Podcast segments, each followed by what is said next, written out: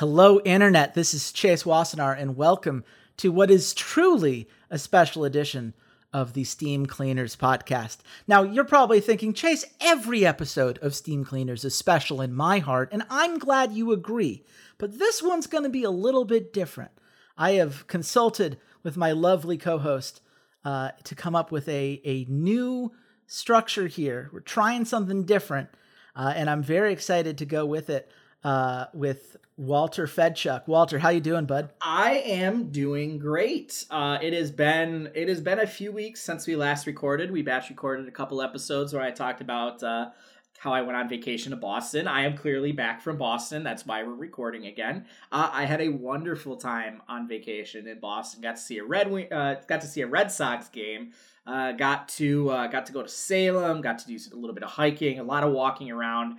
I had so many Pokeballs in Pokemon Go after exploring the city of Boston, and it, it, I'm from New York. I grew up a Yankees fan just because it was the 90s and I'm from New York. You kind of have to be. I think Boston is an awesome city. It might be it's it might be my favorite city. Like just just honestly, like I really enjoy being in Boston. I don't know if I could live there long term, but like I really love that city and I'm to not wait 5 6 years before going back for a third trip. Yeah. It's a wonderful city. It's got to be in my uh, top three uh, stateside for sure, and probably top two. Uh, I I just there's something. Uh, it, it just because there are so many different universities and things, right? There's there's something for everybody. It's so packed and it's all pretty walkable with a lot of good public transport, and it has all of the things you want a city to have. Um, it, it's I'm glad you had a great time. Uh, did you enjoy Fenway? Does it does it live up to the uh, hype of being different than any other ballpark in this country? So walking up to Fenway, we actually parked down near the water, near um, near the the market, and decided because we we were doing. Um, we went out to one of the islands, so the ferry left from there. So we're like, cool, we're just gonna just gonna park down here because it's way cheaper than parking closer to Fenway. It was it was like $35 versus $55 for event parking. Um, and then we took we took the the T uh, north uh, north like west ish uh, to Fenway and walking up to it, I I said to Melissa, my my partner, I was like, man, this place looks like a fucking dump because it does. It looks like it's just like a bunch of warehouses, and then you walk in and I I I was stunned. Like I know it's this old, you know, I don't want to say decrepit because it's not decrepit, but there is just something magical about that field and and stepping out there. And we were only about 20 rows back um, in right field, right next to the visitors' bullpen. And the the usher that was sitting there talked with him quite a few times and.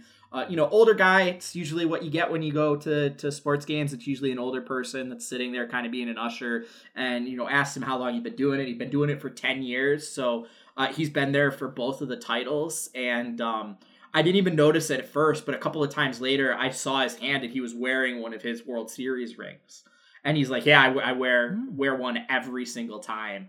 Um, so it was a really good experience. Um, the Orioles kicked the ever loving shit out of the Red Sox. The Red Sox couldn't buy a hit. Um, but still, it was. Yeah, I don't was, think it's been a good Red Sox season. It's been, a, I remember correctly. It, it's been a really bad season, and I just have to say, like, we were sitting behind like a family, but not just like, you know, not like a family four. Like it was like three families that are all one family. The entire row in front of us. And at one point one of the Orioles relievers got up and the dad who was sitting on the end just started heckling him the entire time. And he's like, "Oh, you're not gonna throw that hanger, are you? You're not, you're not gonna throw that hang. you're not gonna throw that hanger. Go with the heat. Come on, go with the get." And just just heckling him the entire time. This poor guy is in the bullpen, and I'm looking at the scoreboard, and it's nine to one in favor of the Orioles. I'm like, bro, I appreciate the hustle and I appreciate the heckle. That dude does not give an ever loving shit because there's no way he's giving up an eight run lead. Like, it's not gonna happen. and at one point, people were leaving in like this eighth inning, I think. And I asked the usher, I was like, what's the biggest comeback you've ever seen? And he's like, five runs. And I'm like, so it's not happening tonight, is it? He's like, not a chance. So it was really fun. I, if you go to Boston and you even like 10% like baseball, go to a Red Sox game. It was fucking awesome. Yeah, there's just nothing like it. They're so passionate no matter how bad the team might be in that particular moment or season as a whole. It doesn't matter if it's a, a regular season game on a, a, Tuesday at four o'clock, the fans are showing out. Um, this is why, and anyone asks me why I'm not a Braves fan despite growing up in Atlanta, that's why. My grandpa suckered me into that Red Sox thing pretty early on. Um, but you know, we're not here to talk about baseball, Walter. We're here to talk about not necessarily games that we have played in the last two weeks, even. We are talking about a developer that has caught our eye, a developer that has created games that we've each played on and off over uh, the decade since the first one came out. Uh, a, a, studio that is uh, near and dear to both of us, I would say, for their overall library of work. And since you guys have already clicked on the title, you know that we are talking about Supergiant Games. And when we're going to talk about Supergiant, we have to start at the beginning, which I have been told is a very good place to start. And that's Bastion, which came out in 2011. Walter, did you play Bastion when it first went live? Uh, no, I did not play Bastion when it first came out. I actually had to go stumble back into my Steam library to figure out when I played it. Um, and I played it uh, kind of late spring, like May of 2014. Uh, it says my last played here was June 1st. And I'm pretty sure I played it over like two or three sessions, even though I only spent about five hours with the game. Um, and I just remember I probably got it off of some sort of Steam summer sale or something like that. But I remember when it did come out, that was sort of like right at the beginning of me becoming what I would consider as like a gamer. Um, I played video games when I was younger, but it was very limited. Parents were very kind of um, controlling of how much how much screen time we got, what kind of games we could play. Obviously, going back to talking about Destroy All Humans, very strict with the types of types of games, with the ratings, all that jazz. Um, so like 2010 was when I started when I got into League of Legends and I had my own laptop and that sort of thing. And just I remember slowly getting into it and slowly getting into Twitch and slowly starting to pay attention to you know E3 or things like that. So I do remember it. It was some sort of sale. I got it, um, and then decided I wanted to play it. And I do remember it being it being I don't want to say emotional in the same way that like beginner's guide was for me, but it was. It was a very kind of like emotional, cathartic experience with the game, and it was one of the first times that I really fell for one of these sort of indie non AAA style games. Mm-hmm. The art is just gorgeous. Like you, it's got that isometric style, and the tiles all kind of pop up as you move. You can see the world kind of coming to life as you go through it, and so much of the narrative is built around that. This aesthetic matched with this theming of a, a world that is literally falling apart, and uh, the kid who is being forced to kind of put it back together and, and kill the various enemies uh, that are trying to stop him along the way. It, it's a game that I, I, I didn't play until 2017. Um, I think I just I didn't have an Xbox 360 with me when I was in college, and you know after a while it's like it's an older game, right? You just kind of put it in a different category than the stuff that is uh, continuing to pop out. And boy, am I so glad that I did, because it it just there there are things it does that are really strong and I, I think carry over to uh, a lot of different elements that Supergiant has maintained. Um, you know, the the two things that I think come to mind immediately when I think of Bastion. One is the narrator, this kind of uh, ever present narrator who is very happy to be sarcastic with you uh, and to kind of have a little bit of, of potential shadiness behind them. Um, you know, you don't quite understand their uh, intentions at first, and you have to kind of put together exactly what he believes and, and whether or not you should ultimately be helping him. Uh, and you also have, uh, you know, this kind of uh, branching path at the end of whether you want to go along with his plan or whether you don't. Uh, and the other thing I always think about are the the skill challenges, which I don't typically think very much about skill challenges, but they did a really good job of illustrating how like all of these different weapons could be used. And this point of Supergiant, I would argue that it was not a very movement based system. It was much more about using the weapon and maximizing your utility with it. And the way that they tested you and, and really made you kind of dig in and master this thing uh, is something that we see pop up in a, in a couple different places. And it's a, a factor that I found myself enjoying despite myself um, despite my kind of desire to go along with this story and this narrator who's presenting, you know, all these different elements that that are very interesting to explore. But man, I wanted to beat that time. I wanted to get the the the medal. I wanted to to prove that I I had figured this out. Um, and I, I think they did a really good job with both of those things. I, w- I would definitely agree. I do remember with Bastion that wasn't something that I cared about. With you know trying to master the weapons or anything. Um, with all the Supergiant games, I'm very much someone that when I find a play style or a particular weapon or something that re- I really click with, I tend to just try and stay with that um, obviously, foreshadowing, we'll talk about Hades, but there are particular weapons in Hades that I really, really love to use, and there are weapons that I really don't like to use, and I try to stray away from them. And it's one of those things of like, right, but you won't get like the achievements that are with those. And I'm not a completionist. I'll be like, okay, I'm not going to use something or do something that I don't have fun with. Um, going back to the narrator, I think that the narrator was what initially really suckered me into this game, and then the setting and and the music that I remember it was such an experience to play it and it was so different from anything I was playing at the time, anything I really was enjoying um, you know, kind of in the the early 20 teens that it really it really stood out to me. And I do remember like listening to the Bastion soundtrack uh, soundtrack while I was playing League or you know really just enjoying the environment. And it was an experience where I I really didn't have thoughts of like, oh, I have to go back and replay a game. Like to me, it was once I beat a game, I beat a game, and it was a very, you know, a very singular experience. And once I played through it, I didn't want to go back because I wasn't going to get anything additional from it. I was like, I've already experienced the setting. I've already experienced all these quips from the narrator. I've already experienced the music and have brought the music with me as I do other things. Um, but it was such a fun game, and it definitely was sort of the beginning of me looking outside of the triple A, you know, uh, as uh, as uh, Benjamin Yahtzee Croshaw likes to say, spunk gargle wee wee of uh, you know FPS shooters.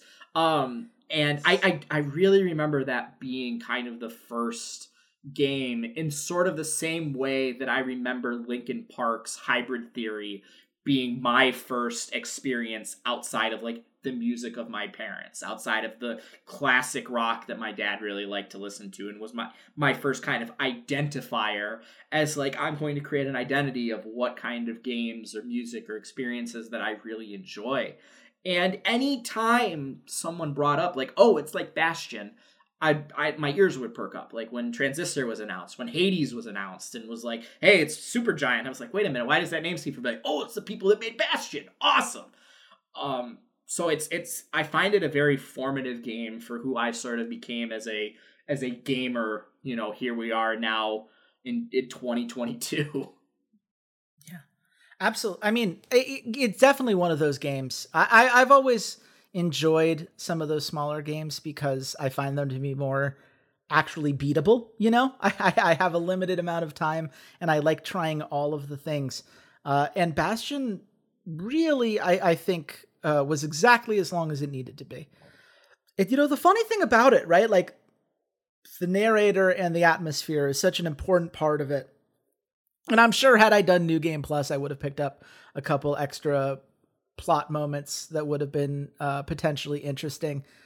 But at the end of the day, the the moment I remember is not the specific backstory stuff about the kid it's not even the endings themselves, which have their own kind of interesting twists and really boil down to a binary choice of uh, do you want to restart the world or do you want to uh, move forward in this new one? A uh, decision that Dark Souls players will actually understand quite well. Um, but the the moment I remember is choosing to save Zulf at the end Mm. because that was I remember deciding that I was going to save him. And I remember seeing how many enemies were there and I remember how helpless I felt as your character's basically unable to fight as you uh, you know, as these waves of enemies come through and you guys are getting barraged and it looks like it's going to be the end, but eventually they just stop. They stop firing. They see that you are doing this heroic thing and they just let you go. And you get to take the Skyway back. And I just, that was a really powerful moment to me. Just this idea of like, oh, so you can make the climax of your game not some big massive fight.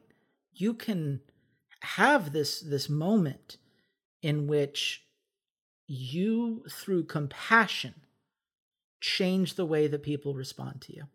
And obviously you don't have to save Zulf. If you want to take that big fight, um, you can destroy some things and, and make your way out. But you know, seeing those archers fire and then seeing them stop and just watch as you move like such a more poignant moment for me and it's one that i'm glad that bastion left room for for sure Do you But- remember how like do you remember what ending you decided? i i think i kept on with the world as it was. I i liked uh i believe her name is zia. Um and i i like the idea of going on and and doing piratey things together. Because remaking the world I, I just i didn't trust the narrator as much at this point Mhm. and it felt like it was going to be one of those situations. Uh, and i never did new game plus so I, I don't know if this is true or not but it felt like one of those things where just repeating the cycle would lead you back to the same place um, because ultimately you are a person. You can't stop the world falling apart but you can try to make things better for the people in a world that is falling apart. And I, it's something that honestly has stuck with me and uh, informs a lot of my uh, views to this day. It's it's not the only thing that makes me feel like helping people in a situation that is shitty is good, actually, but it was certainly uh, a, choice that felt right under that standing and, and one that kind of fits well with uh, my idea there. But what about you? What do you pick? Uh, yeah, I, I picked the same. I picked to, to stay with the world, not not to go back in time. And I know we talked about this, I believe, with everything everywhere all at once. That I do ha- kind of have that philosophy in life that everything that's happened in the past is you know added together creates who you are currently. And if you go back and change anything you're you're an entirely different person. And i feel like that's probably what informed that opinion at that time. And again like not necessarily trusting the narrator completely even though silky smooth voice just just perfect perfect encapsulation for for everything that was going on in that game. Um but yeah like what if you have no guarantee that you can change things for the better why would you risk it? Why would you risk going back? And if you can't change things again for the better like then people are going to suffer through the same event. So what's the point in doing that? Why wouldn't you take what you've learned from here and then and you know fix things from here or try to make things better from here? Because there's no guarantee if you go back in time one that you'll be able to fix the original thing and two even if you do who's not to say that then something absolutely worse happens because of your tampering with with what happened? Perhaps your solution is even worse that you know the the is even worse than the initial suffering. Um so I, I I had to go back and double check that in the achievements because I was like, man, it's been so long since I played that game. I'm I'm curious what ending I chose, and I it just it feels hundred percent within my wheelhouse, hundred percent within my character. Why I would make that decision, and then why I would set down the game. Other than like, oh, I didn't know you could just like go back and replay it, and I, New Game Plus wasn't a thing that I think I'd ever heard of in 2014, just from my like gaming experience. So it's it's kind of interesting though that we chose the same thing. Yeah, I, I and I I wonder. Um, I, I'd love to hear uh, those of you uh, who uh, want to hit us up on the twitters or in our Discord if you are part of our Discord. I would be very curious to hear what ending y'all picked because uh, I know a lot less about the rebuild uh, ending, and I, am curious if uh, if we're right in our assessment that it probably would have been a more futile effort compared to to what we ended up doing. Um, but you know, Supergiant had to move on. That was 2011 Uh, in which that game came out, and it was 2014 when their next project was released, Transistor. Transistor is one of those games where I I, I never quite knew where to place that one. And I, I, you know, I'll be honest, I'm going to have to take at least mildly a back seat on this particular segment because this is a game that I tried in 2017 pretty soon after I had defeated Bastion. And it was not what I was looking for. So, Walter, I kind of want to give you a chance to uh, to let uh, kind of let me know. Is this a game that you enjoyed and that I didn't give a fair shake, or is this the game that uh, my instinct there was uh, was one you would get behind? So I remember that I played Bastion then because Transistor came out, and I wanted to beat the first game that Supergiant made before I played the second one, and um, I had the same same issue right then was it was it wasn't it wasn't Bastion. So coming right off of Bastion and going into something different, it, it, was very jarring. So I, I wanted to take a step back, and it was something that I had always like put on the list and said I'll come back to this someday.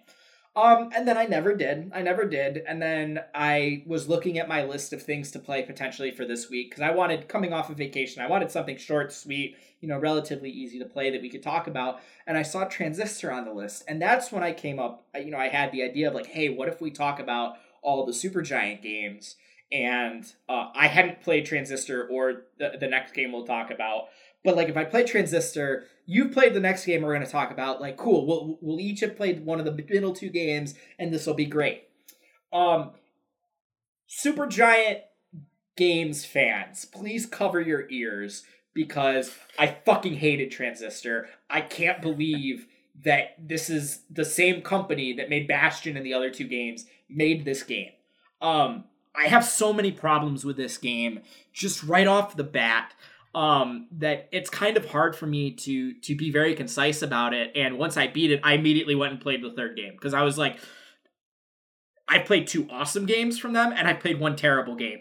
I have to know personally if it's two and two if like two games are good and two games are bad or if it's three to one like i ha- i have to know. So then i played the third game and i put a bunch of time into that and i can't wait to talk about it.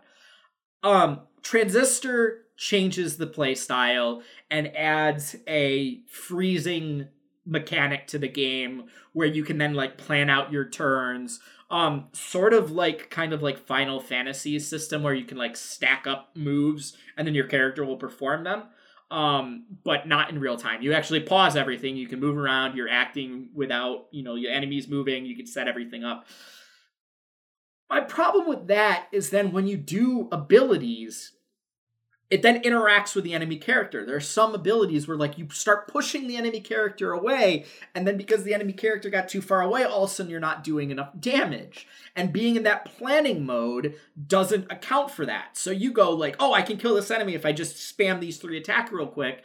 And then by the second attack, the enemy has moved out of the range, and now you've wasted your planning phase. And once the planning phase has been used, you can't use any of your other combat abilities. So then you're like frozen out for four seconds while your abilities recharge. Um, it's it's very frustrating. The game, in a way that Bastion and the other two games make me feel like if I fail something, if I'm not, if I like misplay something, I felt like it was because I was misplaying.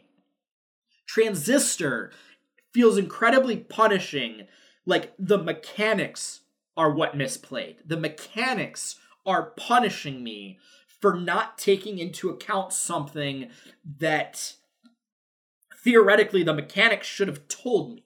If the enemy was being moved too far away from me to actually be able to deal damage, the mechanics should be telling me that. It shouldn't just be saying, like, oh, well, if you do these three attacks in a row, you're going to kill the enemy. So it felt like the entire time, and I played this game for Bastion was five hours. This game was six hours. It felt so frustrating. It felt like the game was working against me the entire time, and not in a like complex. The AI is learning how I play, so it's making itself more difficult as I like understand everything. It's just like no, the mechanics themselves are frustrating to deal with and impose a challenge that you can't really do anything about. Um it's really trying to have its cake and eat it too, right? And and this is something you brought up Yahtzee earlier. Um, Yahtzee has been a very regular critic of this kind of uh, real time strategy, turn based strategy hybrid game, right?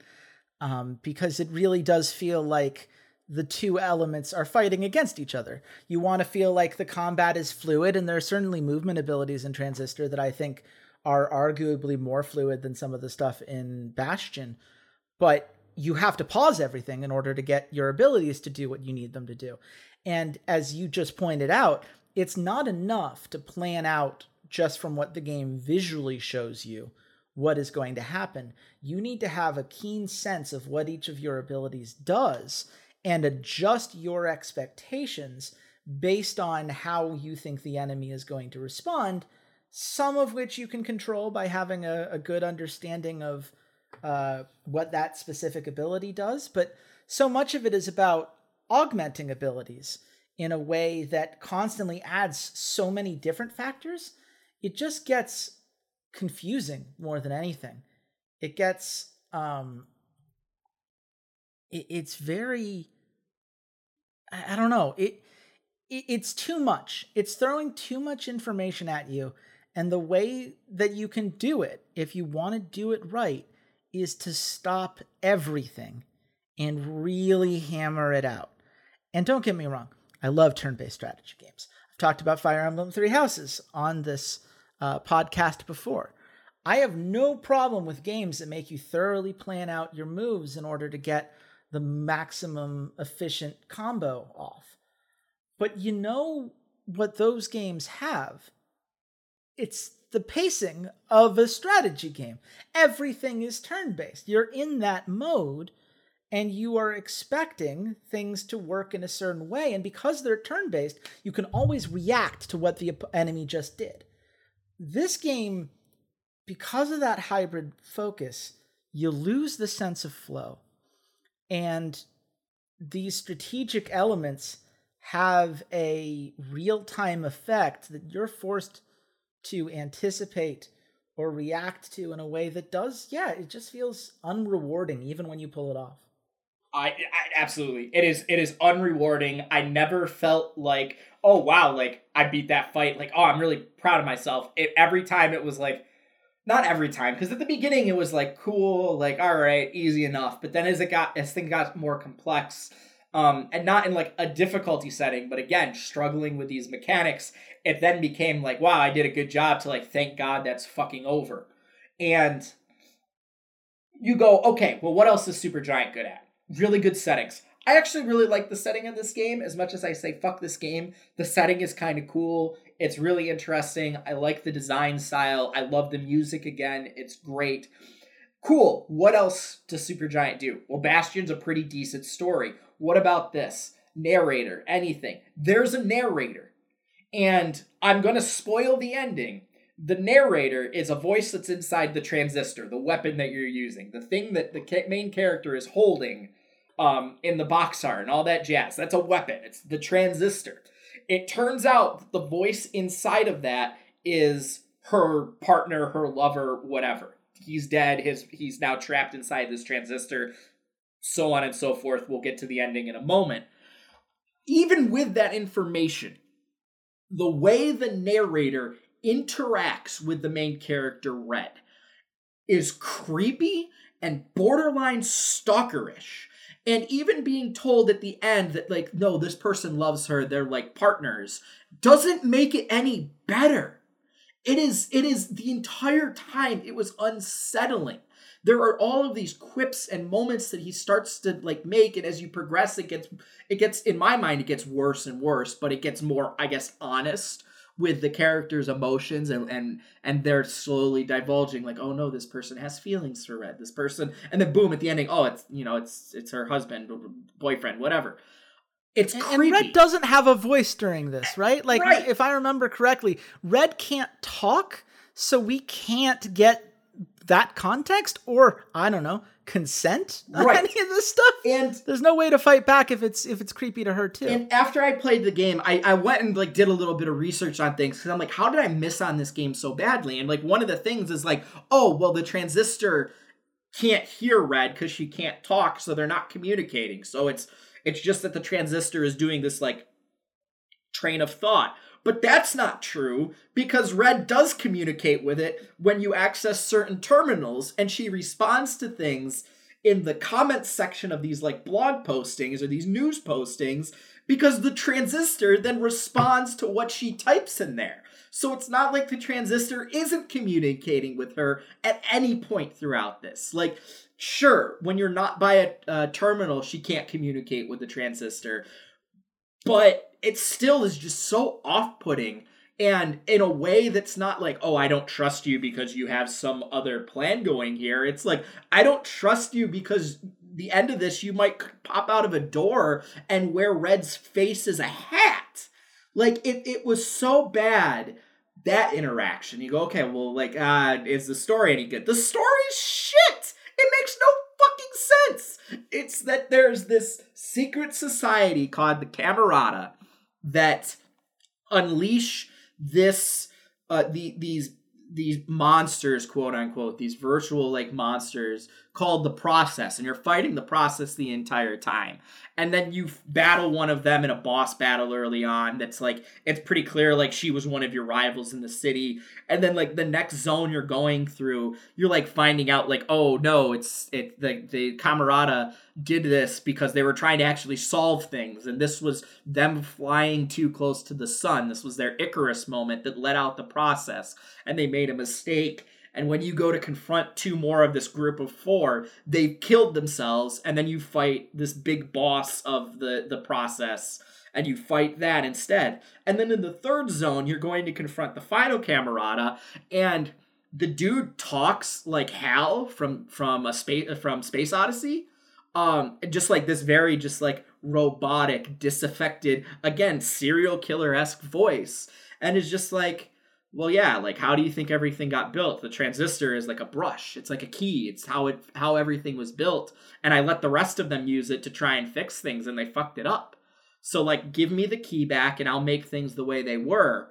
And again it's like wait so that were the camerata bad or were they good or or whatever? And then all of that you're like okay i'm only i'm only six hours in. Final boss time right? The final boss then has the same exact time freezing powers that you do.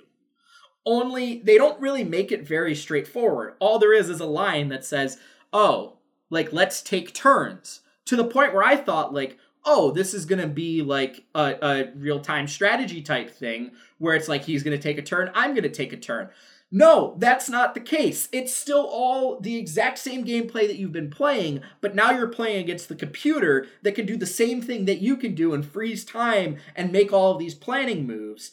And I tried the final boss three times, got frustrated, said, I don't fucking care whether I beat this game or not. I just want to see the end. And then I watched the ending on YouTube. And I'm going to pause here and let Chase catch up because then we can talk about the ending. I see. Here's the thing. I have the Wikipedia page in front of me, so I know where this is going. And I gotta tell you, I remember when we all, as a gaming society, came together to shit on Bionic Commando for basically the same twist, where his the spirit of his wife was in his metal arm. Like, what a silly concept that was, right?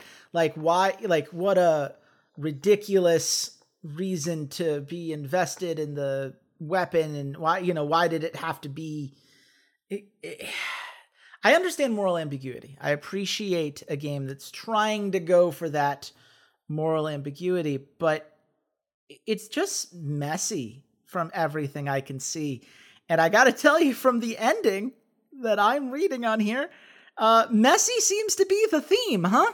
She fucking kills herself. She fucking kills herself at the end of the game. The transistor makes a line about like, "Oh, I guess I'm not never getting out of here," and like, "Well, it's okay. I, I'm with you, Red." Like, we're like, "Oh, got it. We're we're together. That's all that matters." And then she just goes, "No, we aren't." Like, she doesn't say anything. She just fucking puts the the sword up and stabs herself and puts herself in the transistor, and then she gets her voice back at the end and says like, "Hey." Like, fuck, fuck. I I So- can't I can't come up with a better word than fuck.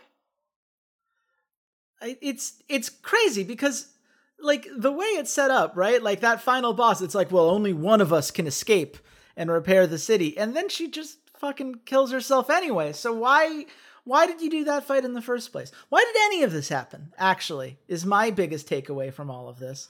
And also, so what's the moral here? Suicide is good? That was that was the way to get back if your loved one dies, go die with them?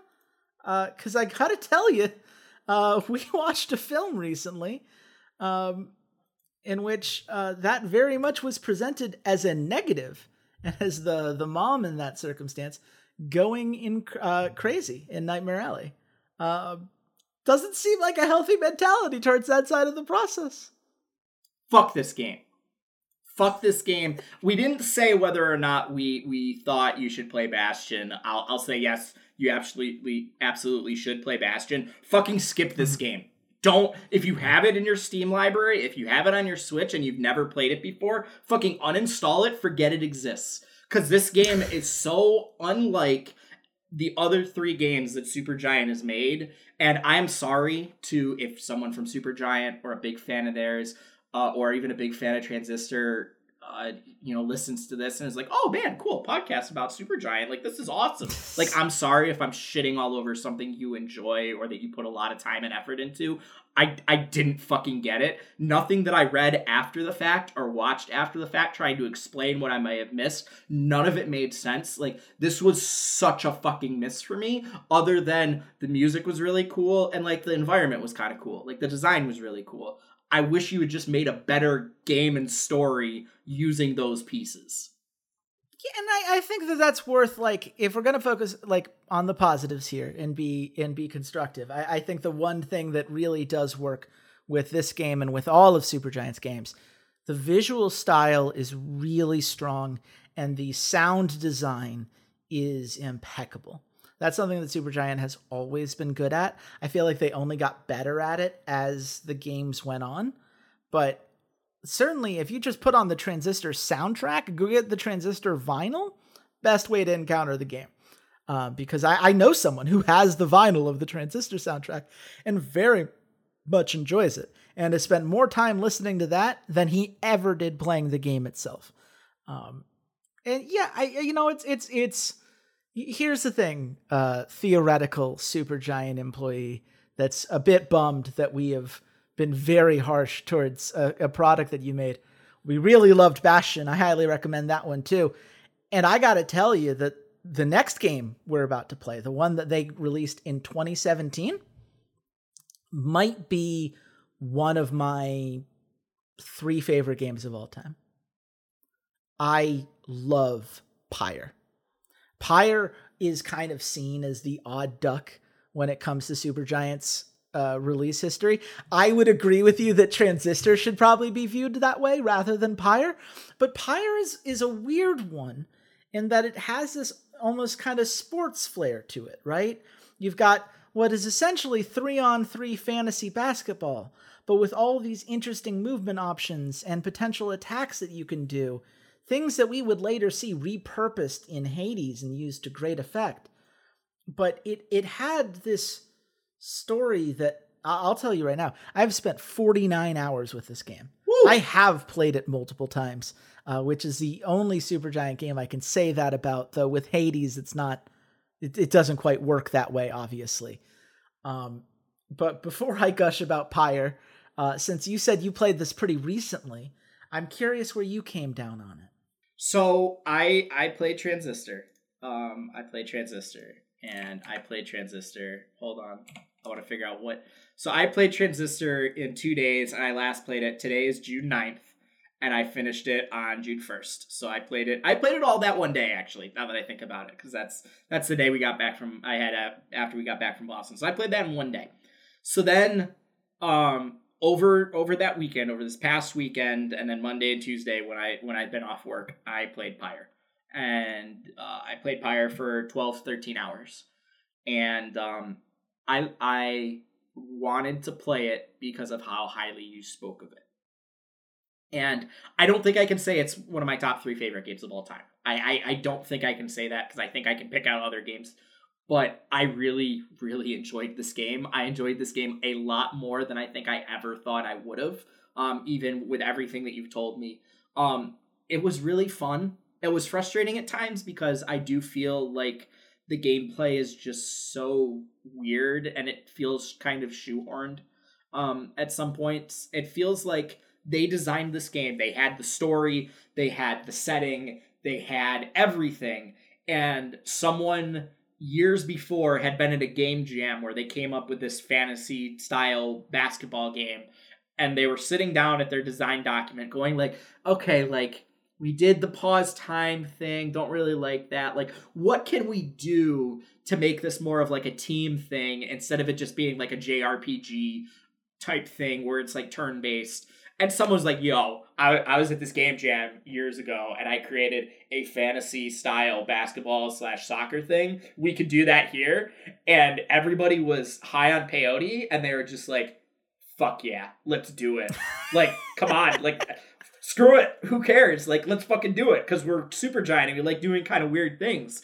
Um, but everything else about it, the story was touching and reminded me of Bastion and and I it, the fact that it was a like original story has it even stick out further than Hades? Because Hades they're again we'll talk about that in a little bit but they're clearly you know ripping not ripping off they're clearly utilizing Greek mythology as a setting and writing their own story within the confines of that. But mm-hmm. I was really really impressed with everything about this game um and, I, and I'm very glad that I that I played it and I took your recommendation to heart it is a world that is built and a mythology that is so well thought out and so cohesive in its theming. I I I don't usually spend a lot of time getting into like um the uh, the the what do you call it the kind of like the the collection of information that like a codex i mm. suppose right like the the lore of the game that is not in the game itself because you could get lost in that for a long time, but ultimately it doesn't always feel like it affects gameplay, right? But with this world, every page you got, every character you encountered, every bit of mythology and lore and understanding how these rites came to be and and how the council handles these things and the the exiles and how everyone's here and and what the society tends to value um it was so captivating to me. I could just get lost in it. I read every word that this game had to offer. I it really does a, a smart job uh, on two different things. One, I think it combines a lot of things that worked really well with Bastion, and a lot, and the the one thing that I think really did work well with Transistor, which is the movement system. the The movement I think works great. Uh, I think the idea of like only being able to control one character at a time adds a really interesting kind of strategic element to it. You really can't just pick one weapon the way that in Bastion you could pick one and kind of ignore everything else. You really have to be able to utilize everyone that you have, especially because as you win, as you succeed, you get a chance to send one of your players up to the surface world. They can they can be uh, exalted and can find their way back. And when they're gone, they're gone. That player who you had to play in that game in order to have a chance to leave never comes back. And you do, you get a letter usually like telling them what they've been up to, but otherwise until the end of the game, you just have to keep going. You use the players that you still have and you try to make the most of them. And there's something that was really powerful about that to me. You know, it wasn't winning had a cost. And it had a cost because if you won, you would lose somebody that mattered a lot to you, someone who was like a pivotal member of your team and a character that you would probably come to connect with in some way, shape, or form. But and and also was a story that you wouldn't get to experience, right? One of the reasons I replayed this game is because you know if you say, uh, you know, let's say you you rescue, uh, the, the let's say you rescue Rukey Greentail first, right? The cur who's like really excitable and whatnot. You don't get to see his story develop with the Barker Ashpaws. You it like that triumvirate just doesn't have as much meaning to you and the characters that you still have left, and you miss out on those moments and how that can evolve. It's powerful when you have to make a choice that doesn't just impact you from a narrative perspective, but also impacts you on that gameplay perspective. It all matters a little bit more. And it also hurts because these other characters, these rivals you're going up against, they also desperately want to be saved. They also want to escape this place. And for quite a few of them, you want them to as well, right? They're they're not bad people, a lot of them at least. They're they're people that are doing their best as exiles to protect their own people and have their own motivations, their own wants and needs and desires. And one of the things I love about this game is that the good ending, quote unquote, is not gained by just saving everybody that you personally can save. One, because you can't save everybody, but two, because there are certain characters where if you save them but don't save one of the other triumvirate members of these other factions, then they're not happy. They're they're they're missing something.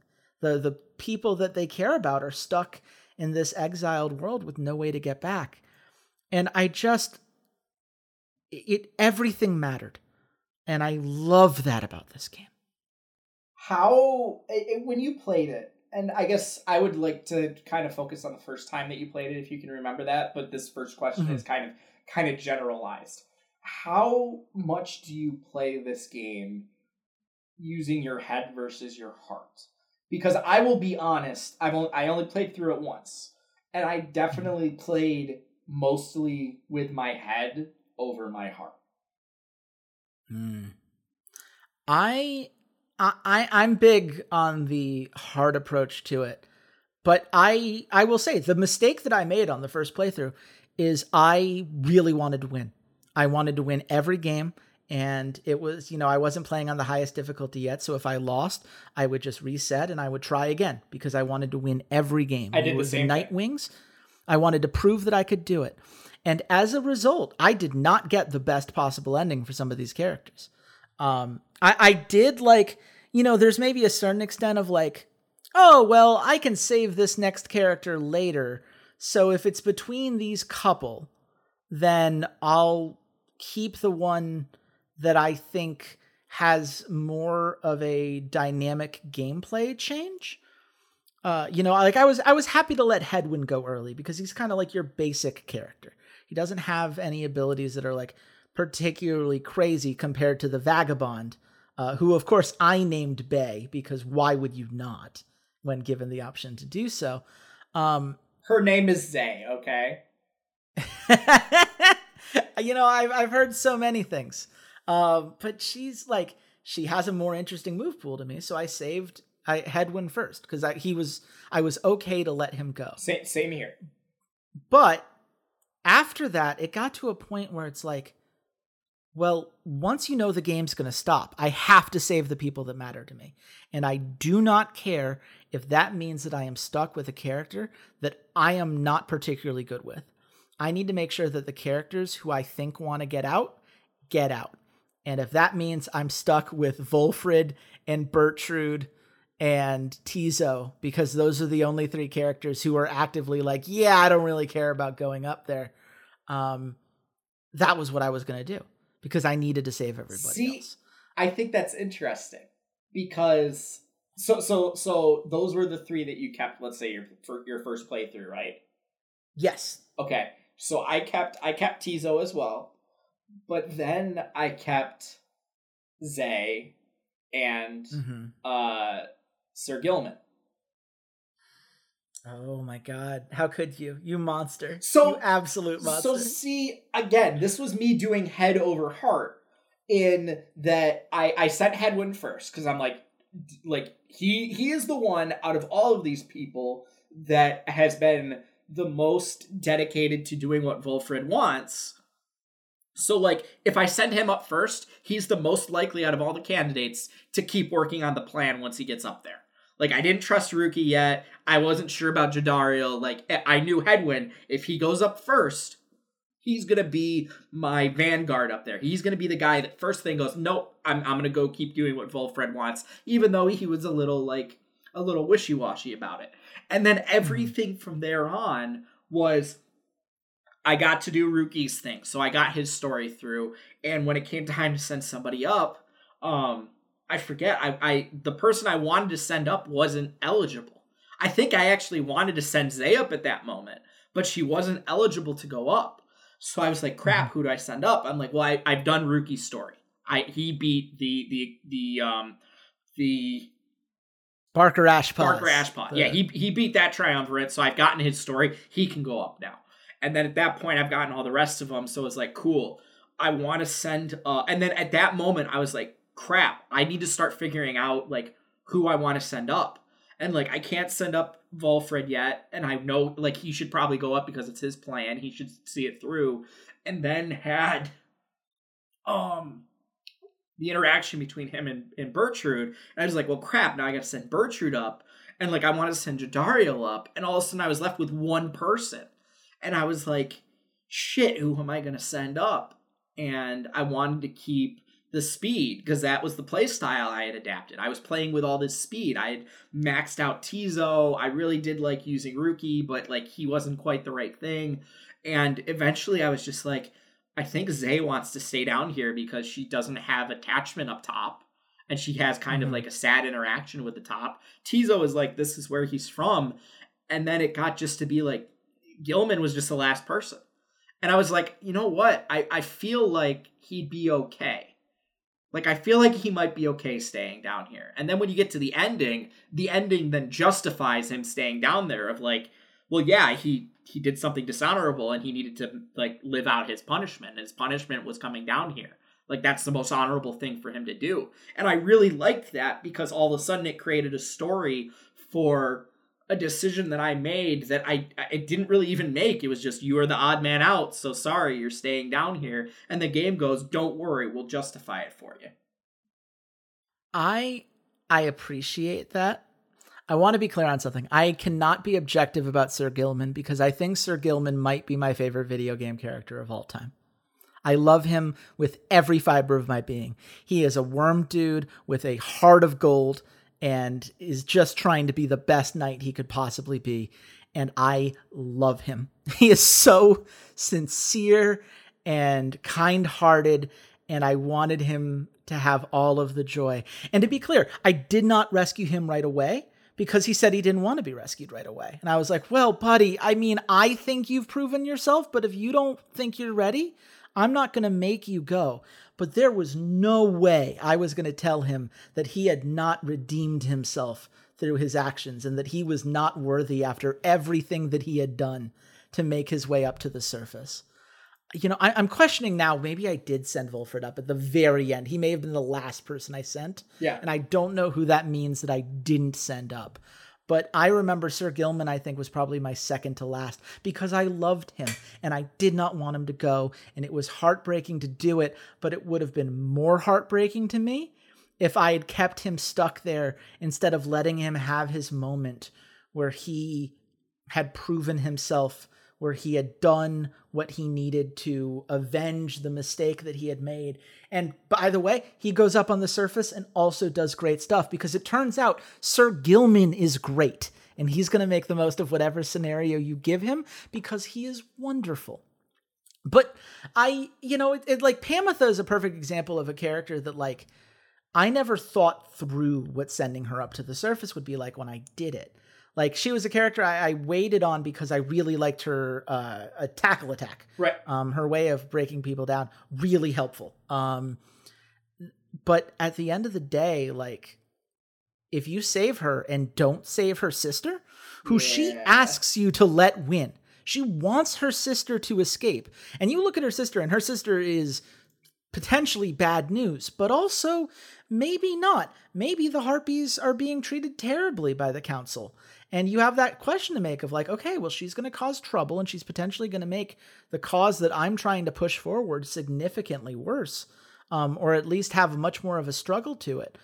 But also, she as a dissident was pretty correct morally in, in why she, she was fighting back against the system. Her anger is justified. And her sister, the one that I'm close to, and Pamitha, desperately wants her to get her way back up.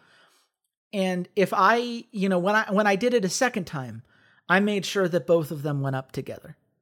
And they were both happier for it. They they the sisters were reunited and things were tense, but they found a way to build a relationship back together again. And that was so much more satisfying than the answer of just save everybody.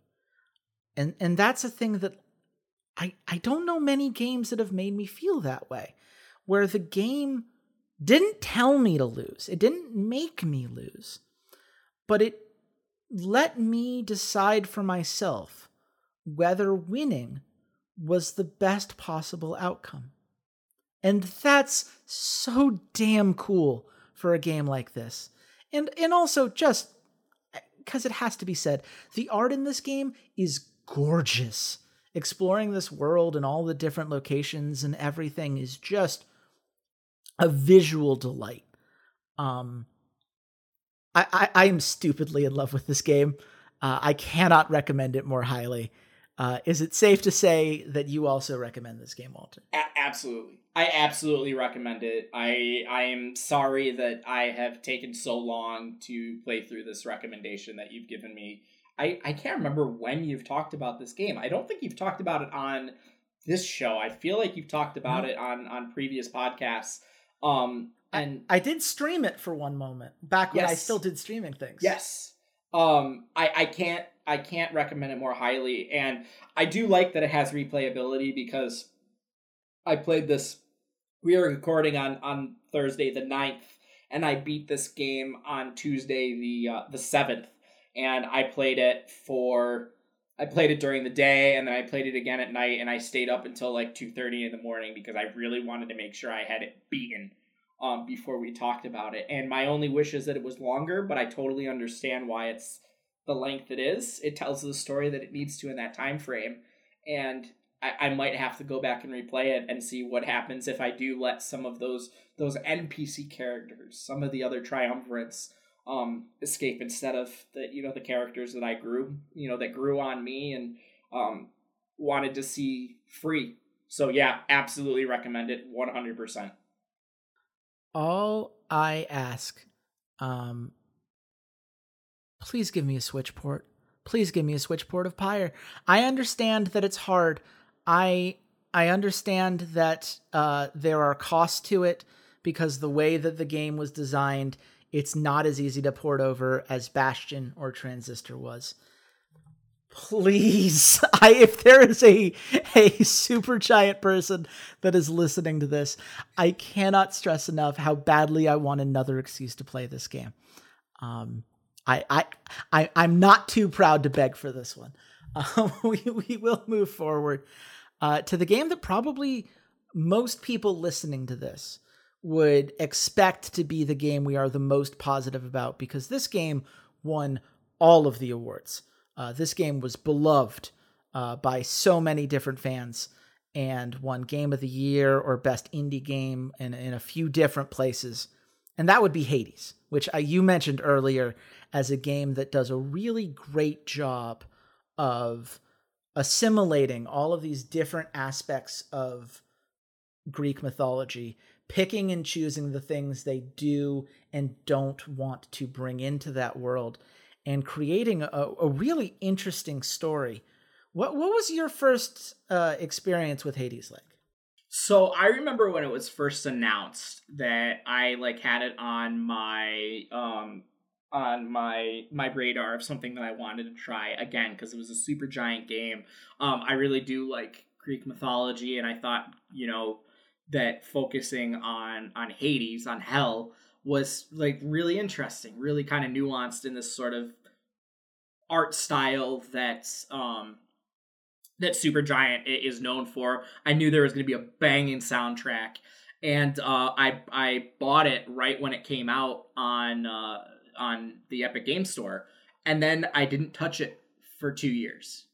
I did not touch it until 2020, um, and I played it. It was one of those things where um, it COVID, you know, uh, it ex- COVID existed, and I wanted to play something. I think I had just come off of playing um, uh, Red Dead Redemption 2. And I wanted to play something else. I wanted to play something that was like indie centric. And I had seen all of these people like uh, blow up about it. And we were all really excited about it. So I was like, screw it, I'm to play Hades. And um, I am not someone that likes difficult video games. Um, I am not someone that likes the Dark Souls of the world or the Cupheads of the world. And when I really first started playing it, I struggled a lot and it really sucked how um, how often I was failing and how frustrating it was. But because I wanted to, to see the story, and because the story, even when you failed, was interesting enough that it just gave you enough little little bits and bobs here. Oh, here's an interaction with Achilles. Oh, here's an interaction with the dog or with Hades himself, or you meet a new god or here whoever, and then all of a sudden Medusa appeared, and like, oh, I got I gotta talk to Dusa every time she shows up, and the first time I would beat a boss, the first time that I beat Meg or the Hydra, uh, or even Hades himself. Um, I remember the very first time that I beat Hades. I think I tweeted about it. I know I at least messaged you, and I was like, "Dude, I finally got, I finally got the first win. I finally got the first run."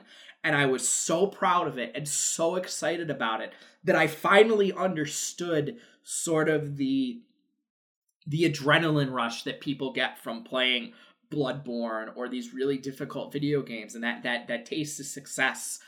And then I was like, cool. It's a roguelike, like I gotta keep playing it.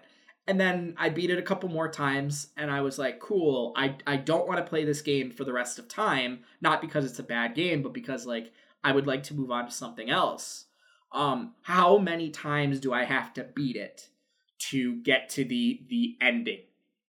And looked it up, saw the number it was, and beat it that many times. And it took me it didn't take me like I didn't all of a sudden be like, oh, I need to beat it six more times and beat it six more times right then and there in order. Like, no, it, it takes you a bunch of runs. And beat it, got to the ending to where I got credits, and then I set it down.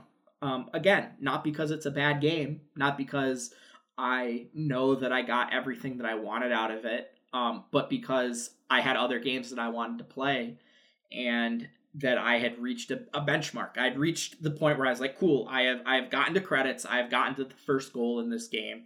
Now I can go play something else.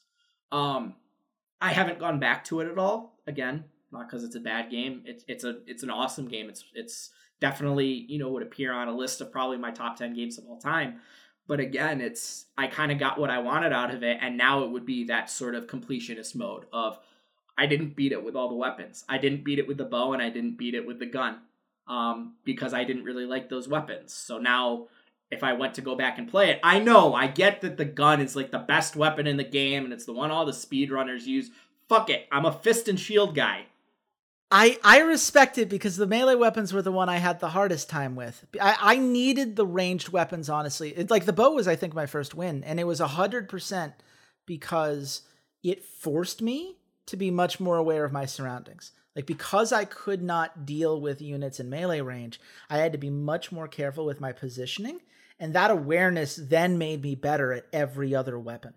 Um, so it's just like it's one of the things that's fascinating about a game like Hades that really does take a lot of really good things from every game that came before it.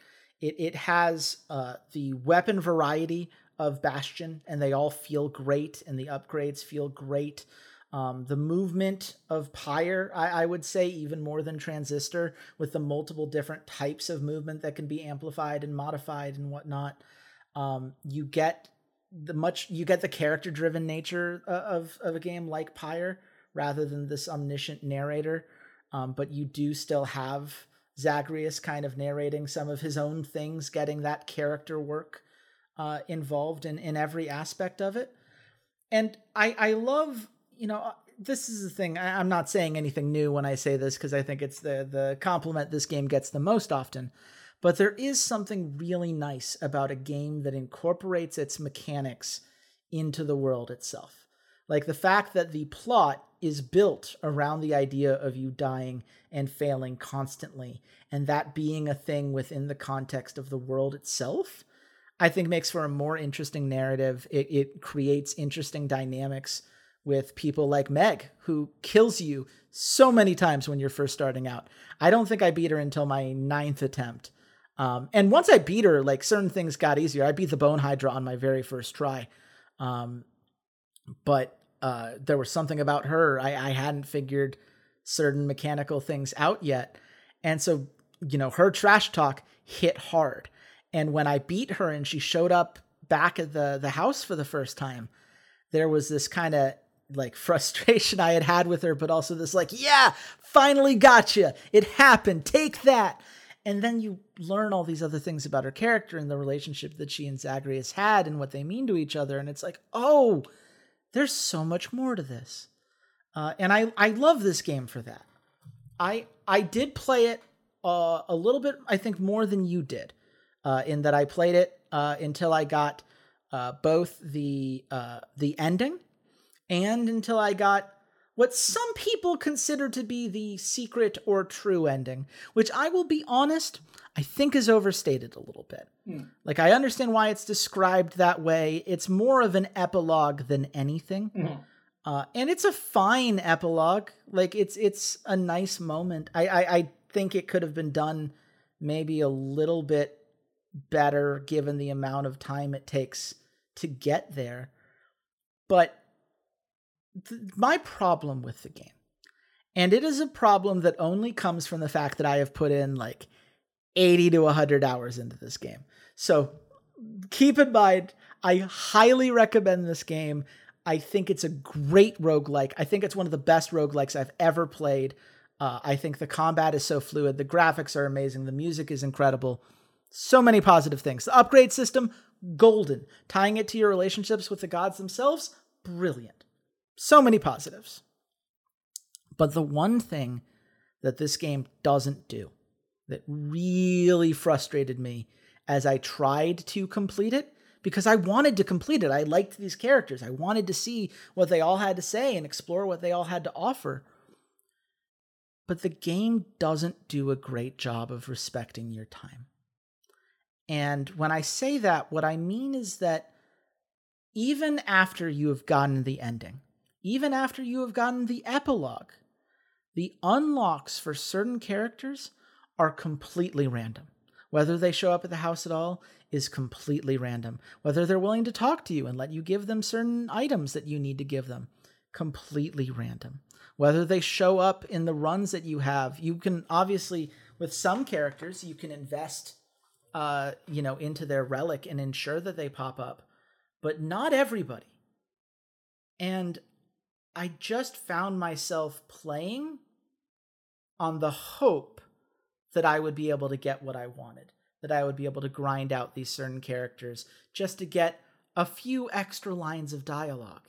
And at, at some point, the amount of energy I was putting in far exceeded the amount of energy I was getting back from the game. And again, some people will call that a minor quibble um, because at the end of the day, it is a roguelike. There was obviously more of a challenge for me to pursue. I could have kept turning those heat levels up. There was always something new. There were more upgrades I probably could have gotten, more decorations for the house I could have worked towards. But I was playing for the story at that point, and I wanted to get to experience everything that the story had to offer, and I couldn't. And I do not know how many more hours I would have to put in to see everything I want to see because it is out of my control. And I wish that once you had put in enough hours that you had the kind of mastery of the game and had seen all of the things that make up the main story, that the game was more friendly in giving you that. That's the thing that would have needed to happen for it to be on the level of Pyre for me, on the level of wanting to go back and replay it, even when I'd quote unquote done everything. I have not gone back to Hades. I have gone back to Pyre. Is that is that fair? Yeah, I, I think that's a very fair criticism of it, and I, I do think that part of that is also why I haven't gone back to it.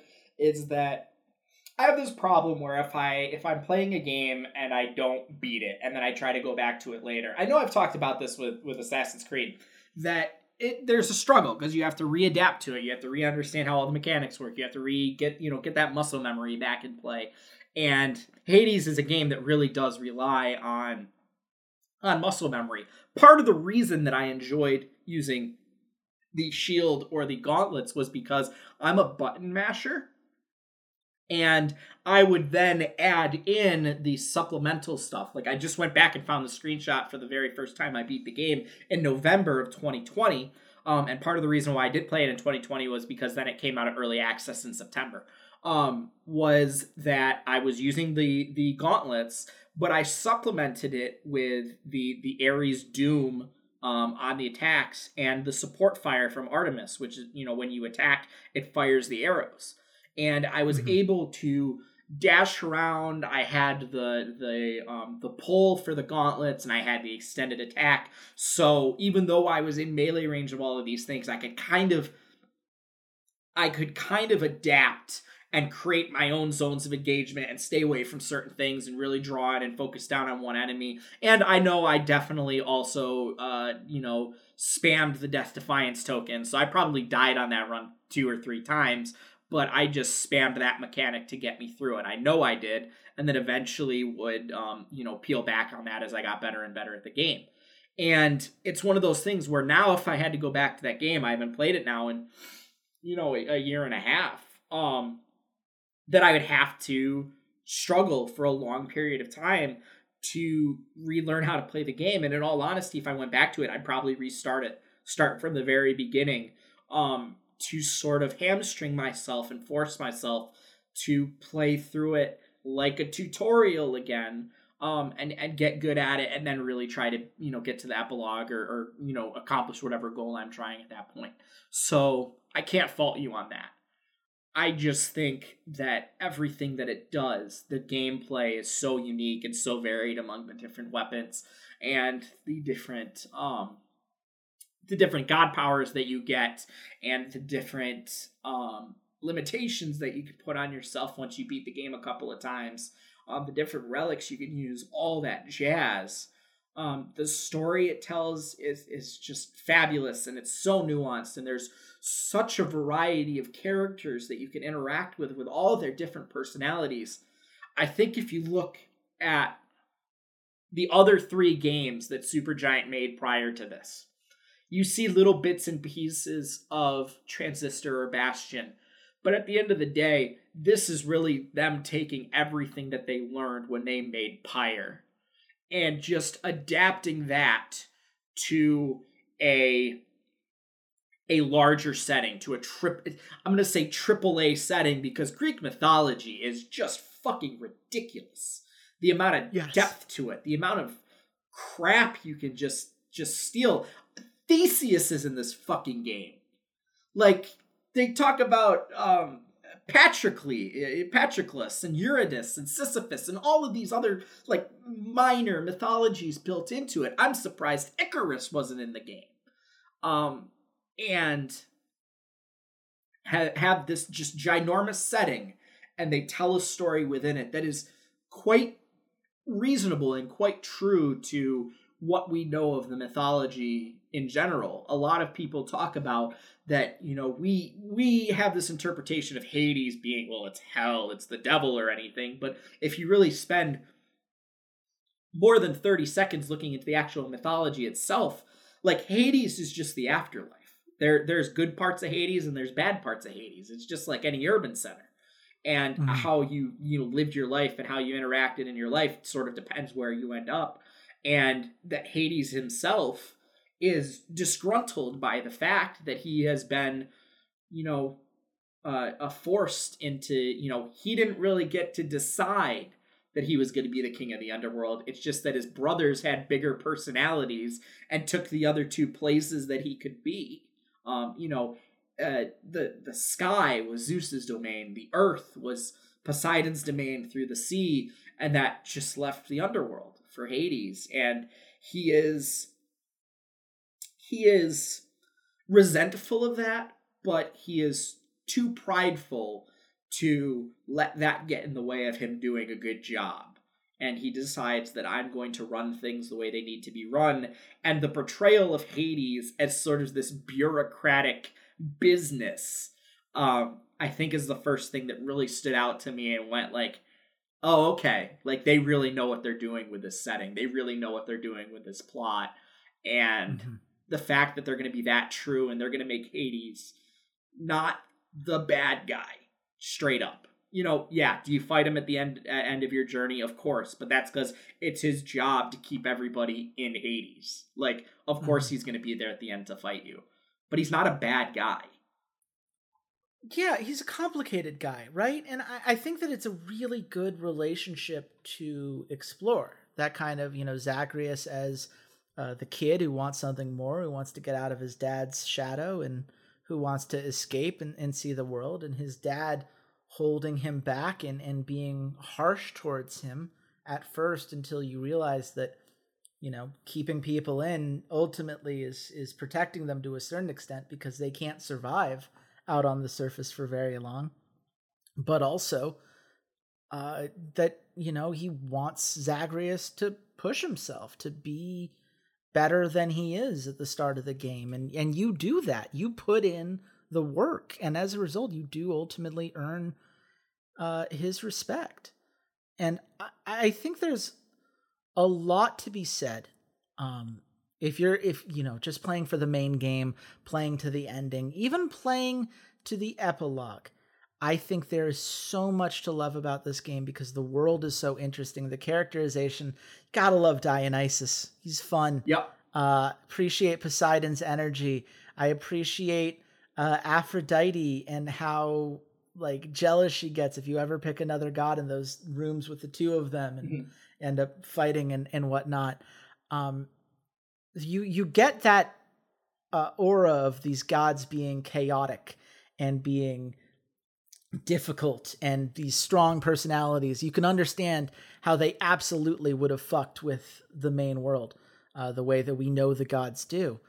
Um, but it does so while giving them, you know, humanity, for lack of a better phrase. They, they're they're larger than life, but they are living. They are characters fully fleshed out with depth that is worth what you get out of it. Uh, my criticism comes from the fact that I wanted more of that and I wanted to feel like I could get to it in a reasonable amount of time. But it is not uh, a criticism of the narrative itself or the characters uh, that you can encounter and spend time with because the only reason I'm upset by it is because of how much I loved all of those elements. So I think it's safe to say uh, that we recommend Hades. But, you know, I think to, to close out, Walter, I think we should do a power ranking here. Oh. Uh, if you were to, to recommend games uh, to the, the lovely folks at home, uh, what is your uh, order here? Uh, Hades, Pyre, Bastion. Mine is uh, is as you can imagine, Pyre, Hades, Bastion. Um, and I, I guess I'm slightly more friendly towards Transistor than you are, though that's also because I didn't play it on that first hour, so clearly I wasn't that high on it. I, uh, but I can't. Games, I can't recommend Transistor. I just can't. Yeah. I can't. But I can recommend uh, st- paying attention to Supergiant and whatever they do next, because uh, they are a very interesting developer that proves uh, that they understand one what makes them great these beautiful games with incredible music and sound design and and characters that are engaging and movement that feels fun and it iterates on those things. From every game they made even the one that you and I did not like they learned something and those lessons made their next game better. So I am incredibly excited uh, to see what their next project is so uh, thank you to Supergiant for making some really great games uh, this was a really fun deep dive Walter uh, where can the nice people at home find you? Real quick, before I get to that, I do feel remiss that we've mentioned the music multiple times, um, but we have not mentioned the the, the composers or the the singers themselves. Uh, Darren Korb, who's the primary composer for all of this, and, and one of the vocalists, um, and then the female vocalists they tend to use, Ashley Lynn Barrett. Uh, amazing. If you don't play any of these games, at least go listen to the soundtracks because they're they're fucking phenomenal. And then Beautiful you can come talk to me on Twitter at Sadie's underscore LOL uh, to tell me which soundtrack was your favorite because the music is phenomenal. Yeah. Uh, phenomenal for all of, of, of these games. Um, you can find me at Chase Wassenaar on Twitter. You can follow the podcast at Rough Drafts Pod. We would love to hear from you. Which Supergiant game is your favorite? Are we too harsh on Transistor? Um, do you also love Pyre? Because I'll talk about Pyre literally as long as you want. Um, so find us there. Uh, let us know what you think, and come back in two weeks when we will have two uh, two games uh, that we have each been playing recently, uh, and and and get back to our kind of standardized format. Uh, but until then, goodbye, internet.